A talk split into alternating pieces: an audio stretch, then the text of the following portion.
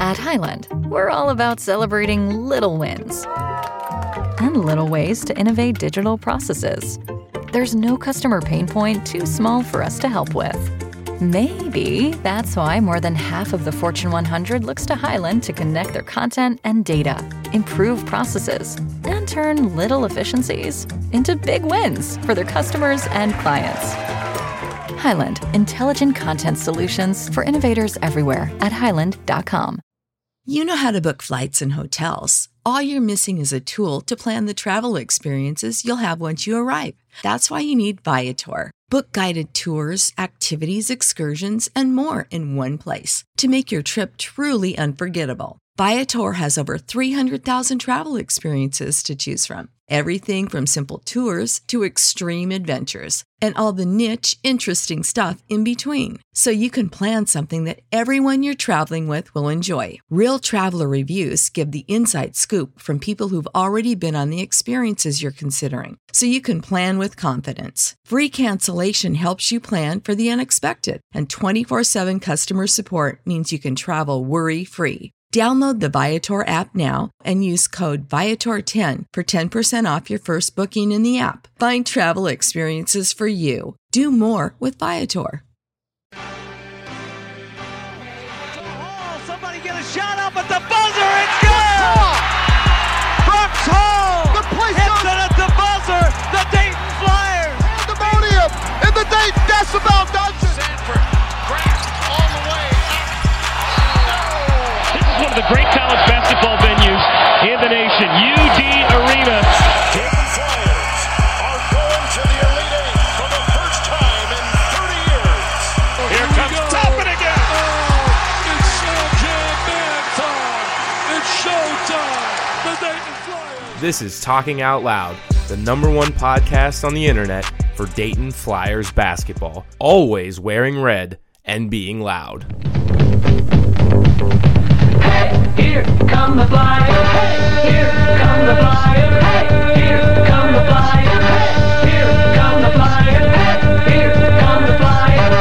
Here come the. And welcome back. This is Talking Out Loud, the rapid reaction. I'm your host, Sully, and today, tonight, minutes after, eh, I guess about 45 minutes after the Dayton Flyers have taken down the UMass Minutemen at home, I am joined by my confidants in podcasting, Blackburn and Drew, and we're here to talk about the Dayton win, taking care of UMass in comfortable fashion.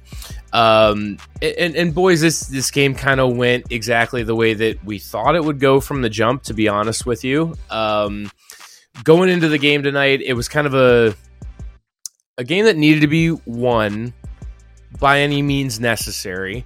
Um, whether that was ugly or not, you know, we didn't really care.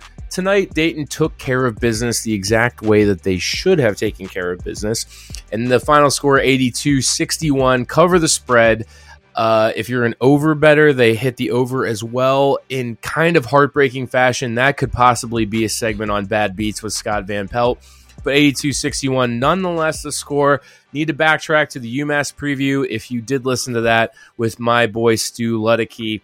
I said the Flyers wouldn't break 80. They actually did that with two Christian Wilson free throws and then a Sissoko jam to end the game. That was the only reason they got over 80 because I saw 46 at halftime and I said, 80 still kind of in jeopardy.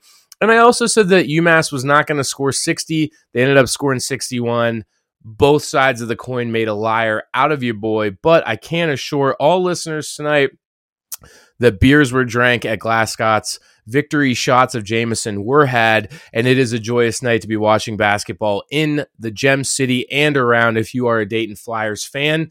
After the St. Louis loss, gentlemen, we said that Dayton had to rattle off six wins in a row to stay in the title conversation and get their name included in the bubble talk. And guess what? There's five wins down, and there is one more to go on that victory tour before we get to the last week of the season where the Flyers take on Richmond on Tuesday night. And then that pivotal game Saturday afternoon, uh, March 5th, I believe it is, uh, against, yeah, thank you, Drew, uh, against Davidson at the arena. um, which could still be for the conference title. But again, they had to take care of six inferior opponents for these um, last two games to matter in conference play and to be playing for the conference title. And guess what, fam? We're right there. The Dayton Flyers improved to 20 and 8. 12 and 3 in the conference. And to start the program tonight, I wanted to shout out to our guy, Brooks Hall, who's come on the program many times. His tweet right after the game, he broadcasted it with Larry courtside. He said, Show me someone that said we'd win 20 games after the 1 and 3 start, and I'll show you a liar. What this staff has done with this group has been absolutely amazing. I'd have to agree with Brooks Hall at this particular juncture of the season. What Anthony Grant staff have done with this team has been very amazing given the one and three start. I think we could sit here on the cast tonight and argue that the one and three start should have never happened with the amount of talent on the roster. I'll save that discussion for another day and I will open up the conversation to Blackburn Drew.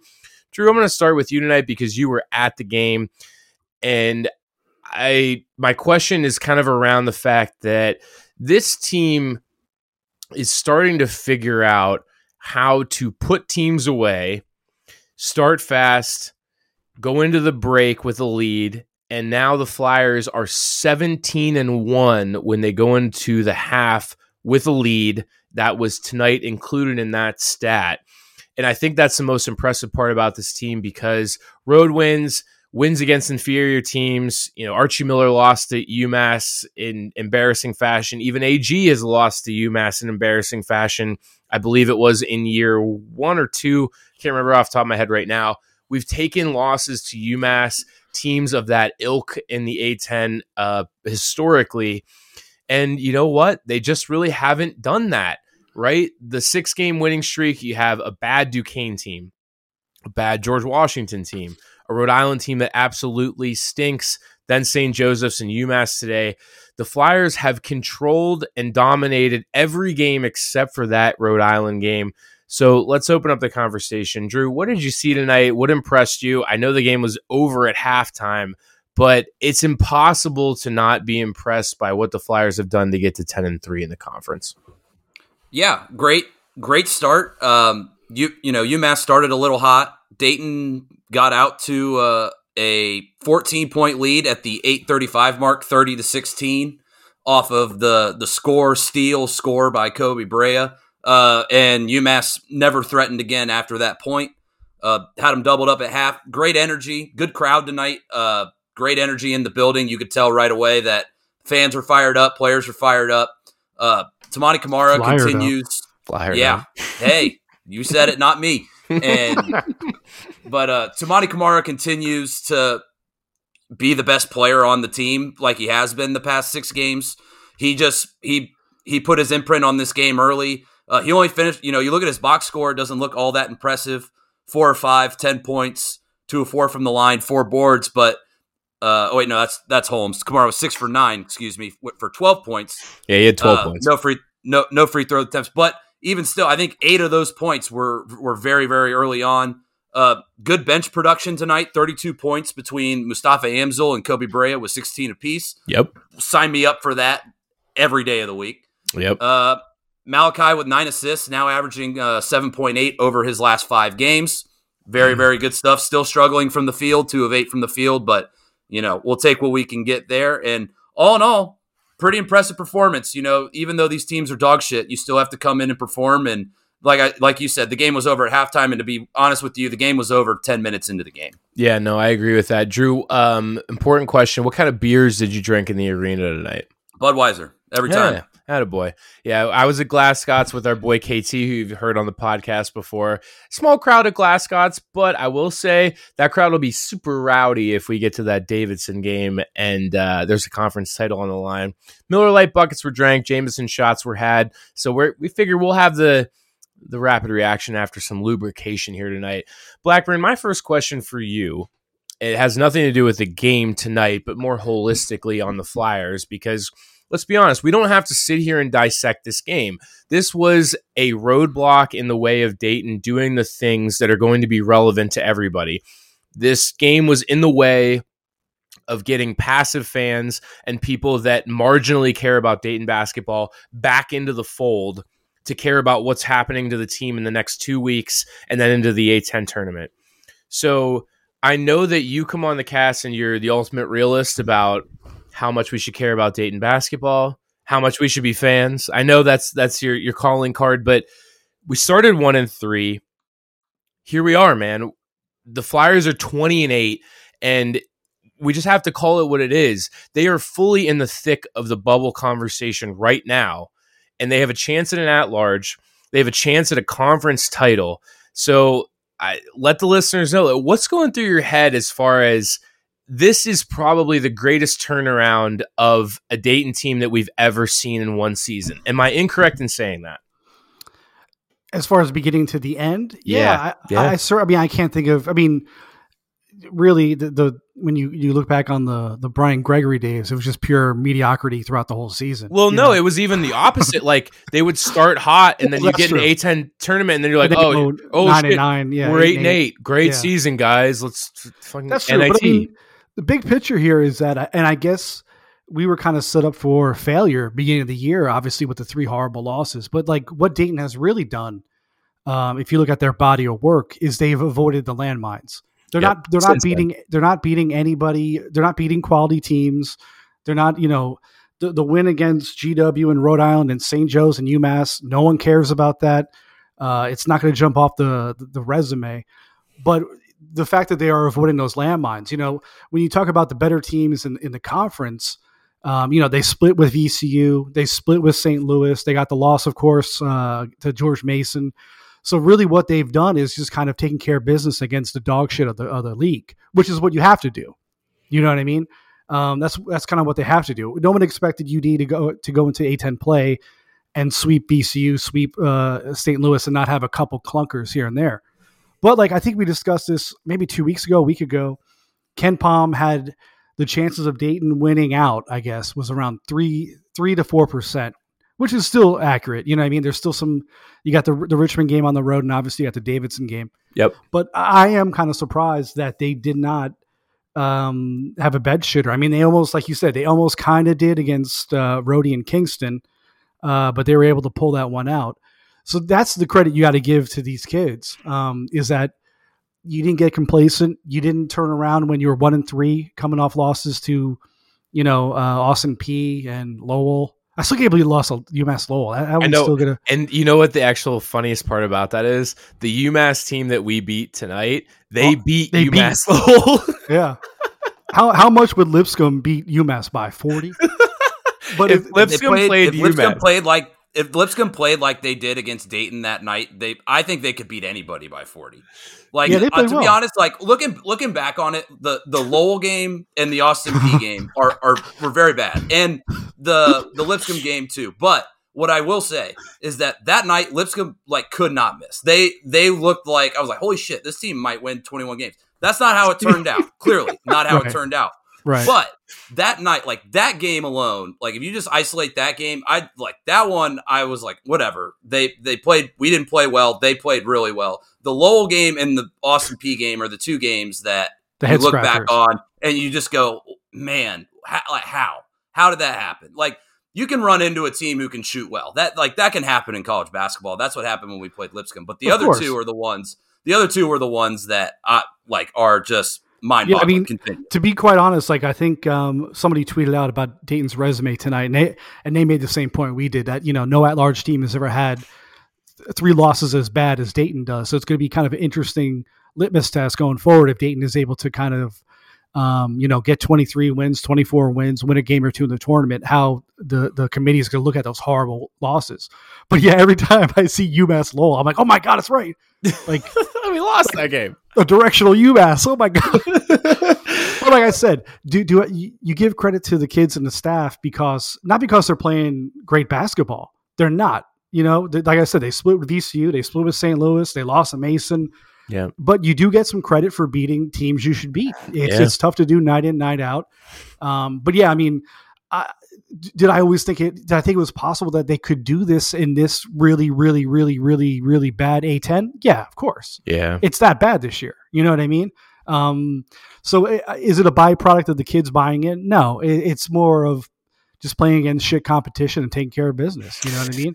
And look, we're we're gonna know in February. You, like I said, you, you got the roadie at Richmond, and you you of course close uh, at home with Davidson. Those those two games are going to be more monumental Telling. than any, anything they've done in the past month. They're so telling. Yeah. yeah, so I mean, you know, it's great that they're winning, but um, if, they can sweep those two in February or March, that'd be that'd be a huge step, I think.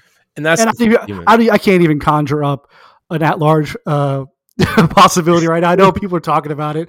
the, the streets are talking. Well, uh, like well, that's where I'm at too. I st- I'm standing firm. I had this. I've had this belief now for a couple weeks as we've started to creep onto lists and things like that. I'm a firm belief that we are out of any at-large discussion unless we make it to the final game without a loss. Yeah, yeah. Just to cut And in even then, and even then, I'm not confident that we get in, even if we do that. I, I agree with you, Drew, to, in the sense that we know from past comments from the committee and what they consider, and you know how it is when if Dayton is on the bubble come selection Sunday, CBS is going to put that graphic up, and they're going to say bad losses, Yeah. and those things are going to shine like a fucking beacon. Yeah. People are going to go, wait, what? They Those lost to things are going to shine like a beacon before you even get to the at George Mason and at Ole Miss losses, which Right. are frankly th- they're not great. I mean, like Ole Miss. I, I said this on the the podcast on Monday. If you're an avid listener, if you're not and you're just joining us, welcome in. Um, but those losses to Ole Miss and George Mason. They're Q2, but they're outside the top 100. I mean, they're not even Right. great losses. No, and, they're not, and, right. and that's, you know, after you get past the ones that we started the season. I'm going to hit you guys with some impromptu trivia because you piqued my interest. Um, Lipscomb, the Bisons, they are 12 and 18 now um, on the season. They're they're going nowhere. They're 5 and 10 in the ASUN, so they're very bad. My trivia question to you, uh, the music's already playing. Didn't have to say hit the music. Is what is the highest rated team that Lipscomb has beat after the Dayton game? And the numbers are obviously 1 to 358. I can tell you guys that it is not in the top 100 for pretty obvious reasons.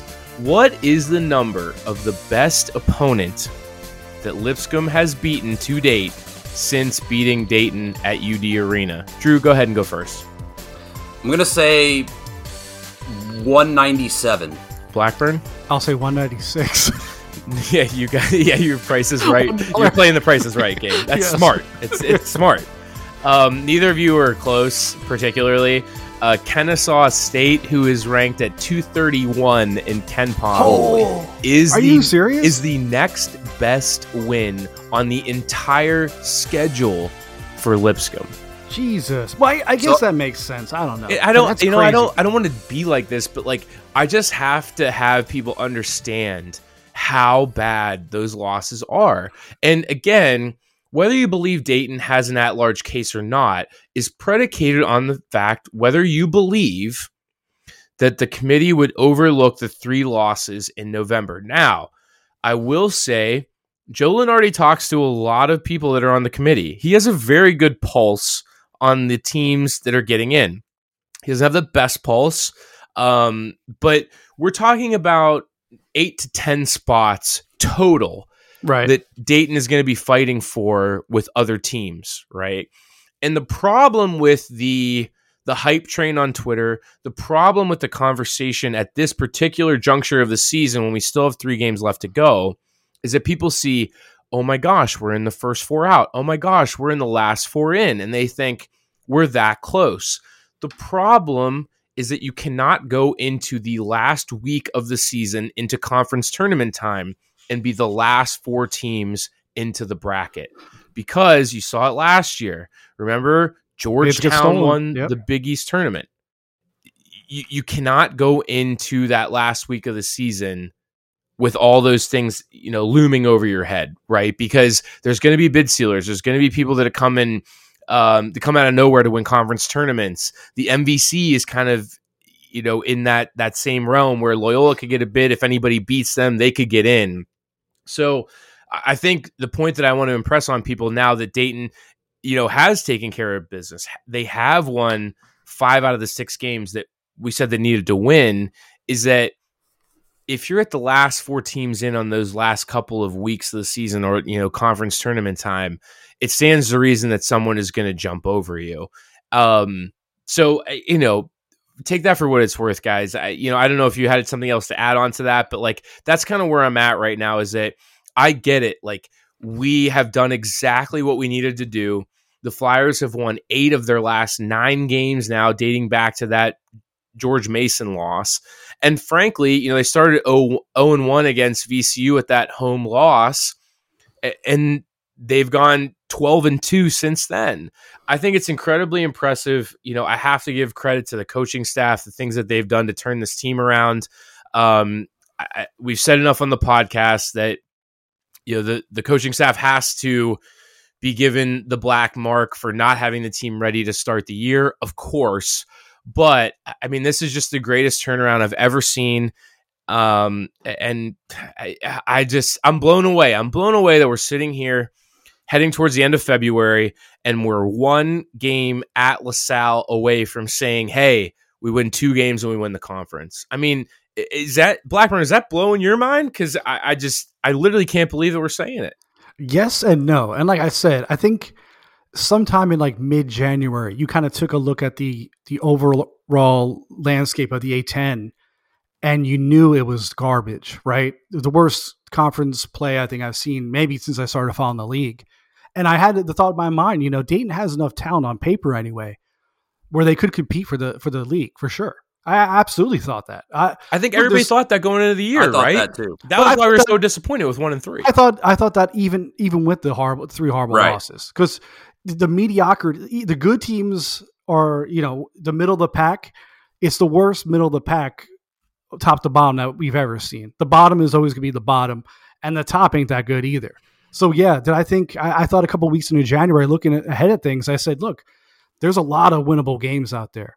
Dayton is going to put the better team on the floor nine times out of ten, you know, going forward.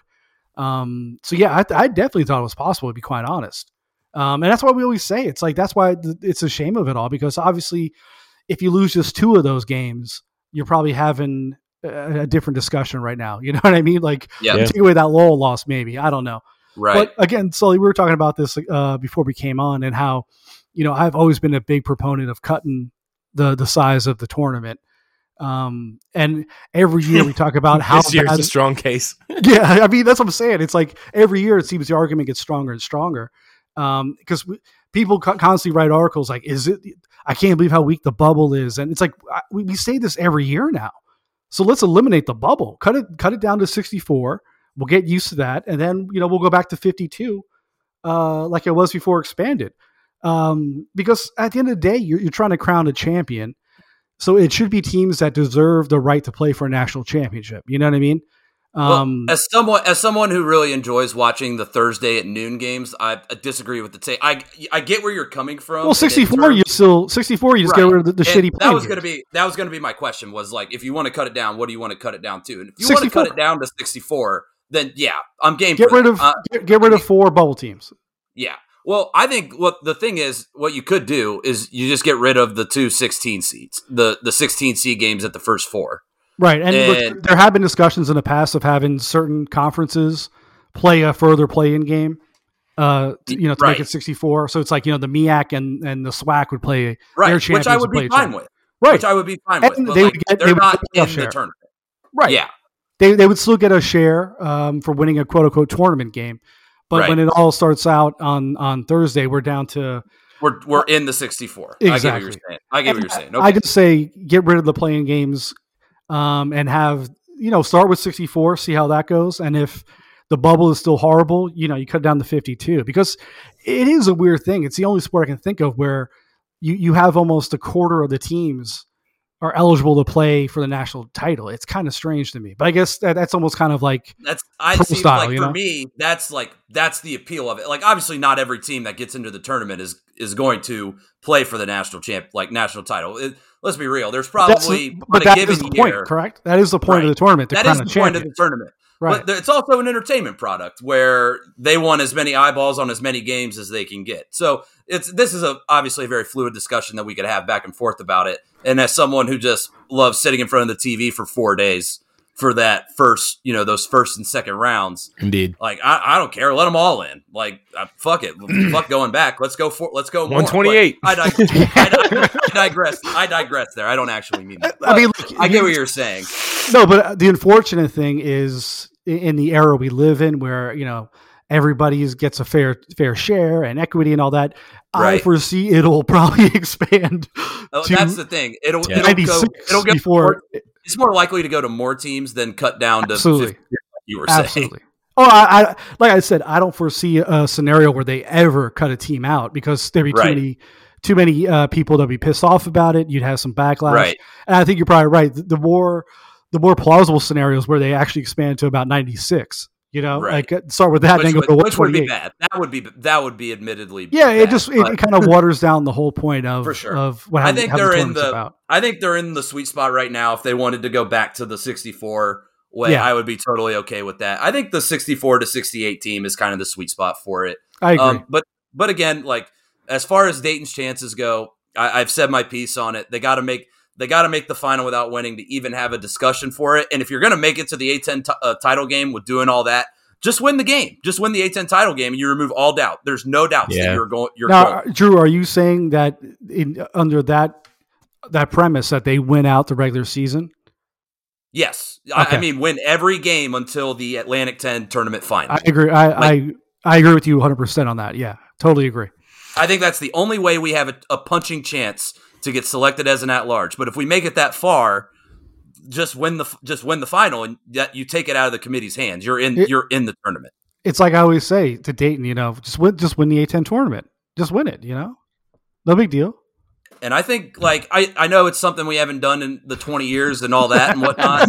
you have to say it. There, there But is that footnote. there's Yeah. the there's that caveat, obviously, but you also have to remember that like th- this is a group of kids who don't like that doesn't mean anything to them. You know, this is their this is going to be this team's first opportunity at the Atlantic 10 tournament, and we know they've proven to us that they can win three games in you know however many days. So I you know I think the team with the way we're built with how we play defense, like looking at KenPom now, we're the 30 what 37th ranked defensive team in the country in KenPom now. When was the last time you you think a Dayton team could say that? Probably during the Long BG time. days. Yeah. Yeah. Right. And even like BJ had some good defensive teams, but you Great, think they were like that good? And their the offense, which was anemic at best to start the season, is now up to 69th in the country. Nice. Nice. So like we're you know with you look at these last several games, you know, 75 against Duquesne, 80 against George Washington, and then you had the the semi stinker against Rhode Island, but then 74 against St. Joe's and 82 against UMass. I mean, the like we're we're putting up points now and we shot what 50% from 3 tonight, I think. Uh Yes, sir. 55% from the field. Yeah. Yep. So Yeah. like the, the shooting, the Kobe's coming alive, Toumani coming alive from the three point line. Moose shot it well from deep tonight. You know, if we can keep getting Who? that, the moose. I know I couldn't, I couldn't believe it either. moose. I couldn't believe it either. But we keep getting that. I, I just don't think there's anyone who can really beat us if we play like we played tonight and like we're capable of. I don't think there's anyone in the league who can touch us. I really don't. Take one step back and realize that you know we were playing a UMass defense that was three. That's fine. Three thirty four in the country. I know. I know. I Yeah, just have to keep fine. it. Yeah, I mean, we, we do have to buck. keep Gotta keep yeah keep the eyes on the prize here and just admit that we're beating Sure, dog right. shit. You know I mean? Yeah, but I'm, and I'm, I mean- I've, I admit that. I know that. I'm just saying, like, we played teams who were just as bad defensively as them and put up big time stinkers. So, like, Oh, yeah, show. tonight was Oh, tonight show. was a layup. Tonight was a layup line. It was. It, I think you tweeted it out. So it was a layup line, and it truly was. UMass was was dog shit on defense. they, were worse they were than I thought. That Worse than yeah, be. right. They're Uh, terrible, worse than I thought. They Fuck suck. it. Just just it- get rid of that program altogether. I swear to God. just go to shame. hockey. I really thought Matt McCall was going to hockey, be the man. guy. hockey. I thought. McCall would really would really be the guy, but uh, he he clearly is not. I do too. I think I think this is more of a UMass problem than a McCall problem. I do I do kind of agree with that. Yeah. Because Yeah. recruiting in Philly's tough, or uh, up in the Northeast is tough when you're competing with those Big East programs. This is true. You know, regarding Dayton, fellas, I, I have to drop in one clip, and um, I'm going to make the sound as best as it can be. Okay. Well, then I guess there's only one thing left to do. What's that? Win the whole fucking thing. Amen. Jake Taylor. Jake Taylor. Amen. Yeah. But I will say this though. Pedro Serrano is just like, yes, yes. Yeah, that's the shit, man. That's the real shit. They couldn't say it on WHIO for real reasons, but we're just on the internet. The only thing left to do is win the whole fucking thing. And I think the A10 tournament, honestly, Drew, I think you make a lot of good points. I don't disagree with with a lot of it, but like You make a lot of good points. Yeah. I tried give, to. Give, give the kid credit. But, you know, I, I think more so than any other year that I can think of, like the matchups Dayton has in that tournament are going to be so crucial. You know what I mean? Like, yeah, I do agree there's with that. There's just certain teams that, you know, just Dayton just doesn't match up well. Teams like Rhodey and SLU, who are physical, will give them problems, Right. obviously. So it's like if we can get a couple upsets here and there and get on the right side of the bracket, I, I totally agree with you. I wouldn't be shocked if they were in the championship uh, come that Sunday afternoon. We'll see. And I and I, I have no stats or metrics to back this up, but I feel like when Dayton when Dayton plays like an offensively based team, I feel like we we just we dominate those kind of teams. Like UMass came in tonight averaging 72 points a game but giving up 77. George Washington was kind of in that same ilk and uh like so I think like I think we match up well with Davidson. I think if we can get to that Davidson that last Davidson game, I think we match up really really well with them and I like our chances against it. But I'm with you. SLU, Rhode Island, like those are the teams I'm trying to avoid. VCU, if they get healthy, yeah. Yep. Yeah. Yep. And, and last time we played VCU, obviously didn't have Vince Williams, one of their best players. Um, a couple stats I wanted to rattle off before we get to our last two segments.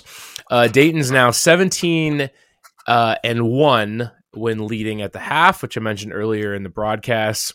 They have not, um, not you know, tonight they didn't because UMass just broke the 60 point mark, but they have held 15 of their opponents under 60 points and Dayton is now 12 and 0 when their three point shooting is above 40%. All those things were on the broadcast tonight uh, on good old ESPN Plus. Uh, a couple things I wanted to discuss. A quick A10 whip around just because we got to do it. Um, Duquesne lost to Davidson by 24. That was very expected. Fordham beat LaSalle. That was also expected. And then, of course, your Dayton Flyers beat UMass. The fun one I want to tell you guys about was that uh, we were at Glasgow tonight. I was with KT, a couple other friends watching the game. And they're very accommodating to us because I think you guys can imagine how many people would really be in a bar at six o'clock on a Wednesday uh, if you know they weren't going there to watch something. And so right after the game, Dayton's game ended incredibly early. Drew, I know you know this because you had to drive back to Cincinnati. The game was over by like eight forty-five Eastern time. Um, so if you lived in Cincinnati, you were good and home by nine thirty. Uh, VCU took down George Mason today, 72 66. And the story I wanted to tell was that we were in Glasgow, and right after Dayton game gets over, we tell the bartender, hey, uh, the George Mason VCU game's close. It's 50 to 50. Can you throw that on? There's seven minutes left. And of course, he obliged. Yeah, I'll turn it on ESPN Plus. No big deal. So VCU was hitting free throws to go to 51 50 and then uh, we're kind of like passively watching the game, having some beers. Next thing we know, it was 64 to 50. And I looked around to the guys that I was sitting with and I go, wasn't this game tied when we started watching? And we all kind of came to this consensus that it was. But that was the game that happened uh, in Richmond tonight.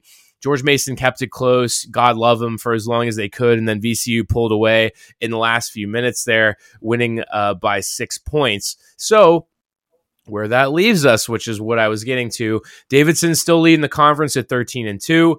Dayton right behind him at 12 and 3, owning the tiebreaker right now over VCU. However, that could change if they lose to Davidson.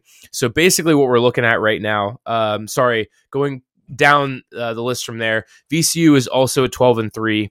Bonaventure is at 10 and 4. They are not going to be scheduling their makeup game. So Bonaventure is only going to be playing 17 games in conference versus 18, which is just outwardly ridiculous. It's it's outwardly ridiculous. Um, they don't want to risk that loss. Well, I don't know what the A10's reasoning is for it, but the game that they have to reschedule is with George Washington, and the fact that they're not going to let them, it's ridiculous. I I feel bad for Bonaventure fans because it matters. I mean, oh, they well. could very well be in the fifth seed line simply because they did not get the game with George Washington rescheduled. So, what I wanted to bring up tonight was that Dayton owns the tiebreaker with VCU right now. VCU split with Davidson. So, what that means is that if Dayton loses to Davidson, they will be below VCU. However, if they beat Davidson, obviously the Flyers are going to win the conference. So, you can kind of see where I'm going with this. If the Flyers win their last 3 games, they're going to be conference champions. That's it and that's all. Those are those are the facts. Um if you know they lose this game, lose that game, we can talk about it then. But you know, as of right now, as of the time you're listening to this, whether it's Thursday, Friday, Saturday morning, getting ready for the LaSalle game, Dayton is right there. They win three games, they win the conference. It's simple as that. I think right now the prevailing wisdom with the Dayton Flyers resume is if they get to the A10 tournament on Sunday and they lose the championship, they're probably still going to get in. I think if they lose on Saturday, I think they're going to find themselves on the outside looking in. So that's your A10 rundown uh, for this evening. Last thing I wanted to go over, guys, before we get to our mailbag, which was extensive tonight for the rapid reaction, is the games that I want people to start worrying about now that all of a sudden we have to worry about Dayton's resume. And first and foremost, I want everybody listening to this podcast, I hope you're getting to it before Thursday night. But Belmont is taking on Murray State on Thursday, February 24th at Murray State. Murray State is 26 in the net. Belmont right now is 56. If Belmont wins that game, they are going to be a Q1 victory for the Flyers, who are now 2 and 2 in the quadrant one. If they lose, that game will stay a quadrant two win indefinitely. That game is huge for the Flyers' resume because they need that third quad one win. So I want to make everybody aware of that. Other games that are coming up, uh, Miami, same thing. They need Miami to sneak back into the top 50 to make that a quad one game. They can do that. They have Virginia Tech, Boston College, and Syracuse. So just keep an eye on Miami to win those last three because if they don't, that game also will stay a quad two win for Dayton. And that was, of course, in Orlando in that same tournament that I'm talking about. Everything else um, is probably going to stay the same. Virginia Tech, I do not believe, is going to jump back into the top 30. They're at 41 right now. Um, and there's a couple other games that could shift. Um, but it's it's a long shot. So right now the resume is what it is. You have to put Dayton up against a couple other teams, and hopefully the committee overlooks the three losses in November to to some extent you know where they where they let the Flyers in. So we'll see. Got to get to the mailbag, fellas. And Drew, I told you when we logged on tonight that it was a good mailbag. So we're going to spend the last 10 or 15 minutes getting to it before we let you out uh, with a song of my choice, as always. First question from our friend Chris Pyle, the parlay pile himself. He said that metrics matter, fellas, but are there any amount of metrics that are going to give Dayton the upper hand over some of these bubble teams, aka are they going to increase in net enough for it to matter come selection Sunday? Right now, Dayton is. I need to go check it again. Uh, they are 51 40th. The, well, they're 40th in the net. Ken Sorry, Palm. they're 40th in Ken KenPom, Palm. yeah. 51 in the net. Drew, where do you land on that question? Um, is it can they increase their net enough for it to matter selection Sunday? So I think with with that, it comes with a tall task of kind of dominating Richmond and Davidson both. Um, like if you beat Richmond by double digits on the road, I think that definitely helps your case with metrics and stuff like things like that. Davidson kind of the same way, even though that's a home game. But you know that record of twenty three and 4, 13 and two in conference as of now. Uh, obviously that can change, but before that game tips off. But I think those are your two best scenarios where you can control it. Whereas, you know, like with the like we just discussed with the Belmonts and the Miamis of the world, you know, we're, we're counting on somebody else to help prop us up a little bit. But if you can go into Richmond and win by double digits and beat Davidson pretty handily, I think those are your two best ways to improve the metrics to where it starts to get hard to ignore what Dayton has done since the beginning of the new year. No doubt about it. Uh, next mailbag question is for me personally. If Dayton Davidson is the A10 championship game, will you make the trip? Uh, I will not be making the trip. I gave my parents my tickets, and I will be flying to the A10 tournament in DC from my homestead in Chicago the following weekend. Davidson game is at 12:30. I was going to have to drive home after the game. I hate doing that. Those are my reasons. I'm sticking to them. Everybody's gonna have to fucking deal with it. Third question: Andrew Tillman on Twitter says. What is Amzil's future with the program? I don't see him as anything more than coming off the bench. Blackburn, what are your thoughts on that one? Yeah, I mean, I think that's pretty clear. Uh, it's 16 tonight, though. Like, what are you going to say, right? No, but I, I mean, you know, that's that's that's great. I mean, it's great against UMass. Yeah, that's great. Against UMass, fantastic. uh, but yeah, I mean, I, I, don't I don't understand the question. I mean, that's what he is now. Four he's, for five for three, though. Yeah, in your eye hole. He he's uh yeah he's a, a, spark plug off the bench. Some might say a butt plug off the bench. I don't know. He might be gone. I'm thinking we might not see Amzil around next year. Where That's the hell my, is he going to go? He's like some Finnish kid we got off the scrap heap. I don't want to hear that. Go, he, he go play pro in Finland, right? yeah, actually, that's a very valid response. I mean, that's what think about what uh Majish or Matej or whatever the hell Savoda. He hightailed it out of Dayton went, went to go play pro. Yeah. Um, yeah. I mean, look, Amzil is what he is. I don't know if it was, you know, he doesn't fit into the system right now. He's just not very confident with his shot, although it looked good tonight. Um, but yeah, I mean, it, it, would take a lot, I think, for him to start being a, getting starter minutes next year. I, I, just don't foresee that happening. Yeah, I don't foresee that that turnaround coming either. Uh, next two questions uh, from Jack the Ginger. What do you predict is this team's ceiling and floor for next season? Jack the Ginger, wait until fucking mid March for those questions. Get out of here with that. We're not talking until the portal is clear. It, you know what? If we were headed for the NIT indefinitely, I would entertain that question, Ooh. Jack the Ginger, but not tonight, my friend. We have bigger things to discuss. We love you. That's not the question for tonight's podcast.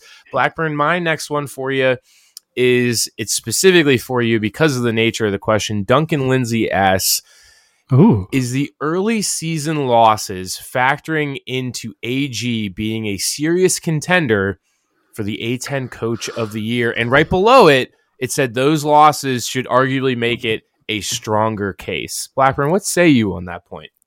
Yeah, I mean, I always thought that you know if you're, you're voting on the coach of the year in the conference or the player of the year of the conference, you don't include non-conference games, obviously. So yeah, he'd, he'd be yeah. I mean, certainly he'd be near the top of the heap. I mean, McKillop is probably the favorite, depending on how everything shakes out. But yeah, I mean, um, certainly he, he's going to be a candidate. Um, and it, would be one that he won on his own merit this year. You know, there's no Obi Toppin to kind of uh, prop it up, carry you across the finish. It would line. be more impressive than him winning National Coach of the Year. If Absolutely. he won, if he Absolutely. won A10 Coach of the Year this year, it'd be more impressive than him winning National Coach of the Year. I think. Absolutely, yeah. And and again, like I don't want to harp on this, but it's like I, I, do believe Dayton fans. I know we want to ignore those three bad losses, but I'm telling you, man, Selection Sunday, they're gonna be. It's gonna be like a, a pile of dog shit in that in that conference room. Yeah, you know, just be like, mm, I don't know, you know. And are, are, the wins good enough? I know the metrics are what the metrics are, but I still believe there's a little bit of the eye test to some of this. It's not an exact science. And I think people are going to make the case in that room like, yeah, you know, the wins aren't great and they have three horrible losses. We never, uh, Sully, we talked about this. I think we found, I think Stephen Wright tweeted out beginning of the year, only one at large team has ever made the field with one um, 300 plus loss. Yep. Yep. Dayton's got three. So it'd be a humongous precedent for them to set. Um, and yeah, like I said, I, I, I think they got to go win the whole damn thing for the most part. I really do. I know everyone's getting excited, but I just don't see it right now. The loss, like you said, a lot of shit happens between now and, and, and selection Sunday too. Yep, and that's why I said you know you don't want to be in that last four in because people can jump you. The Georgetowns of the world can can pull off some magic and win the Big East. They did it last year. They're not going to do it this year. If you ever watch Georgetown, they're fucking terrible. Have they won a uh, Big East game yet? I don't. I don't know. They're really bad. Uh, uh, Blackburn, I got to correct you so we say factual. They're not 300 plus wins, but they're damn close to it. UMass Lowell right now is at 257. Lipscomb at 278. Well, quad four. Right? Austin Peay is is 288. Yeah, I just wanted to, you know, quad four though. Yeah, they're all quad fours. They're, right. That's, that's not going to change. That's what he was be, going for. Right. That's what I'm trying to say. That's it's quad four change. losses. You know what I mean? Yeah. Um, okay. Last couple of questions that we had on the mailbag tonight. Uh, this one I'm going to take. Weaver actual injury or deep bone bruise situation. If you're not in on the joke, the deep bone bruise thing came from the Kendall Pollard senior season where Archie Miller just kept saying that he had a deep bone bruise over and over and over again. And he was very hurt. It's just we didn't really know what was going on with him because Archie kept saying deep bone bruise and no one knows what that means.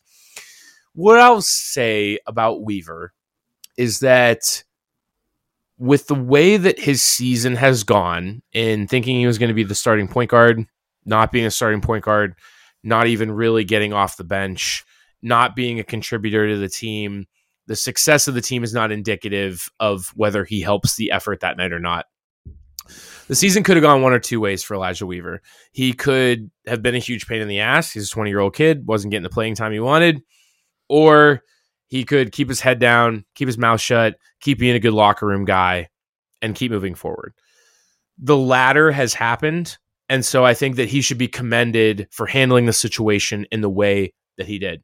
That's all I'm going to say on that. You can read between the lines, but I think that this kid should be commended and respected for the way that he's handled this situation and this season, which has very clearly not gone the way that he had hoped for. He, he could have had a USC degree if he just stayed. It could have been. Could have, he could have been doing a lot more at USC if I. Yeah, that that that. What's the going rate for one of those nowadays? you know, that was leading into the next question. When are we bringing back the hot or not? Unfortunately, the hot or not is going to have to stay indefinitely dead because it was a fantastic segment, a great segment but we had to further the show and further our interests. And there was no way in hell I was getting on ESPN radio and having a pregame show with the hot or not still being part of the program. I'm sorry to everybody that does miss it. So, two more questions left. Drew, this one's for you. Uh, actually, I'll open it up to both of you guys. Drew first, Blackburn second.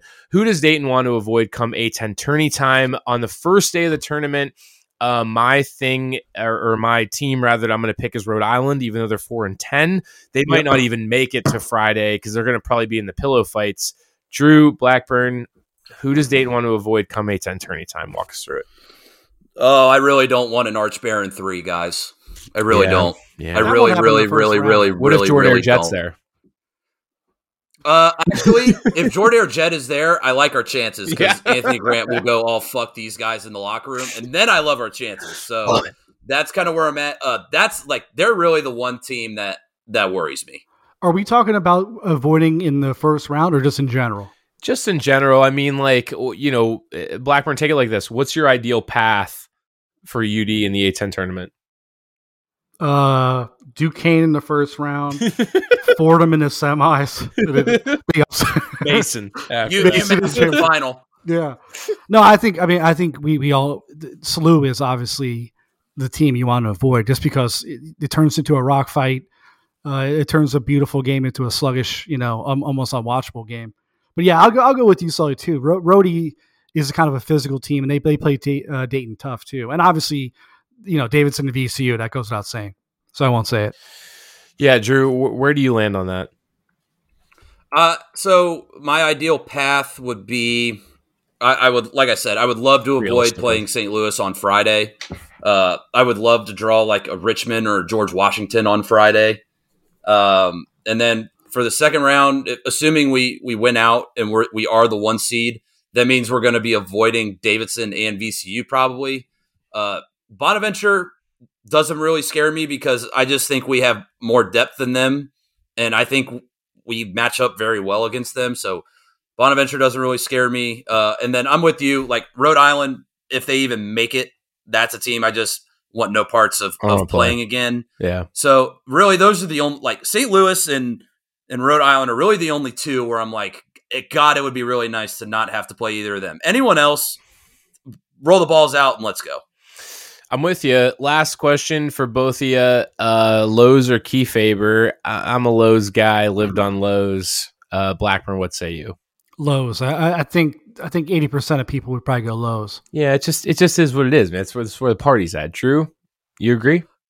Lowe's in the spring, Kiefaber in the fall. Oh, okay. Okay, yeah, mix it up a little bit. I like it. I like it. Um, all right, that'll do it. We're gonna get to final thoughts, take you out of here. Uh, we always say the show's gonna run short, and then it doesn't run short. Dayton again, uh, they're they're a winner. Well, hey, when we work in a great ass mailbag, that's the way it goes. I know the people actually spoke. They spoke loudly tonight, and they wanted a mailbag, and so that's what we did. And those were good questions. Let's be Yes. let's be fair. Yeah, they weren't throwaways. You No. know? no, it was 82-61 is the final at UD Arena tonight. Flyers got one more home game uh, before they take it to DC for the A10 tournament, second week of March.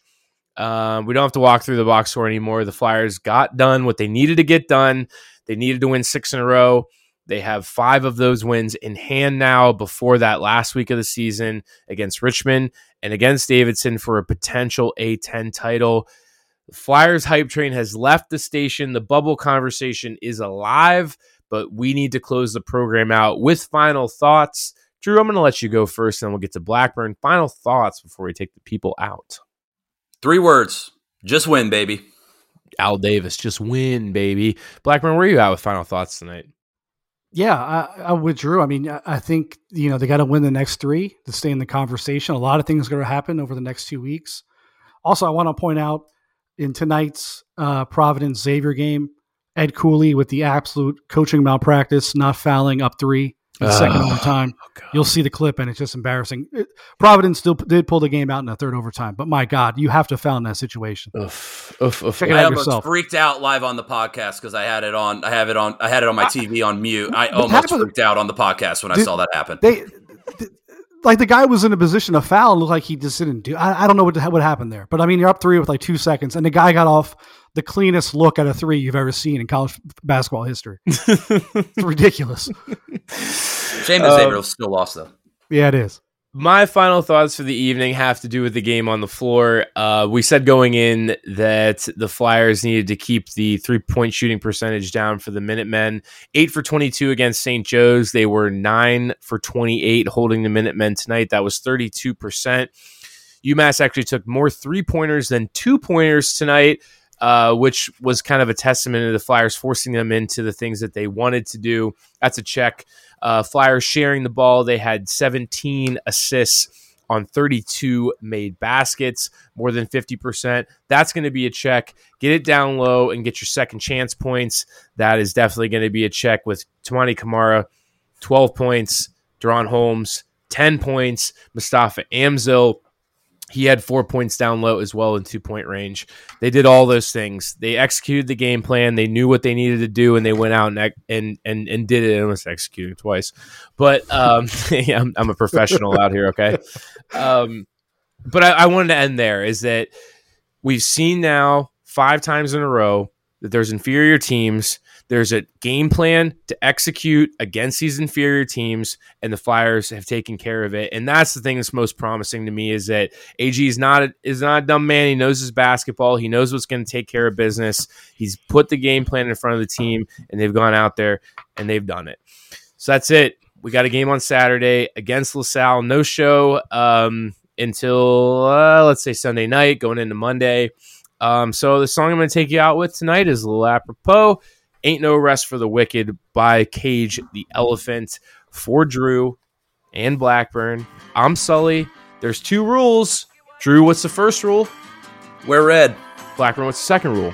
Be loud. And that is all she wrote. We'll see you next week. I was walking down the street when out the corner of my eye I saw a pretty little thing approaching me. She said, I never seen a man who looks so all alone. Could you use a little company? If you pay the right price, your evening will be nice and you can go and send me on my way. I said, You're such a sweet young thing, why you do this to yourself? She looked at me and this is what she said. Oh, there ain't no rest for the wicked. Money don't grow on trees.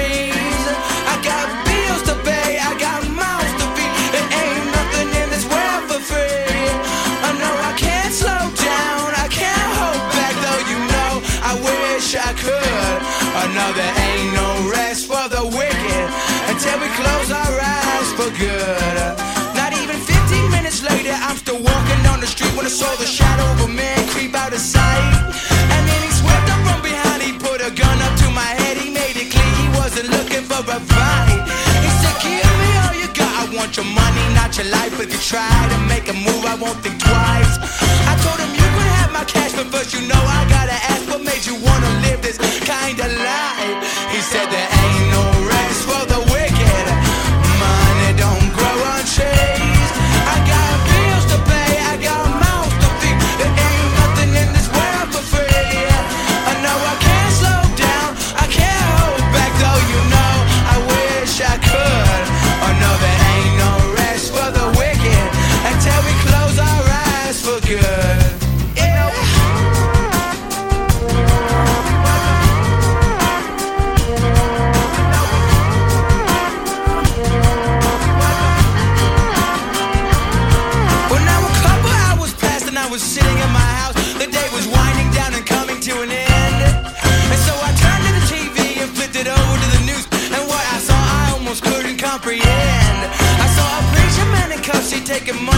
church. He stuffed his bank account with righteous dollar bills. But even still, I can't say much because I know we're all the same. Oh, yes, we all seek out to satisfy those thrills. You know, there ain't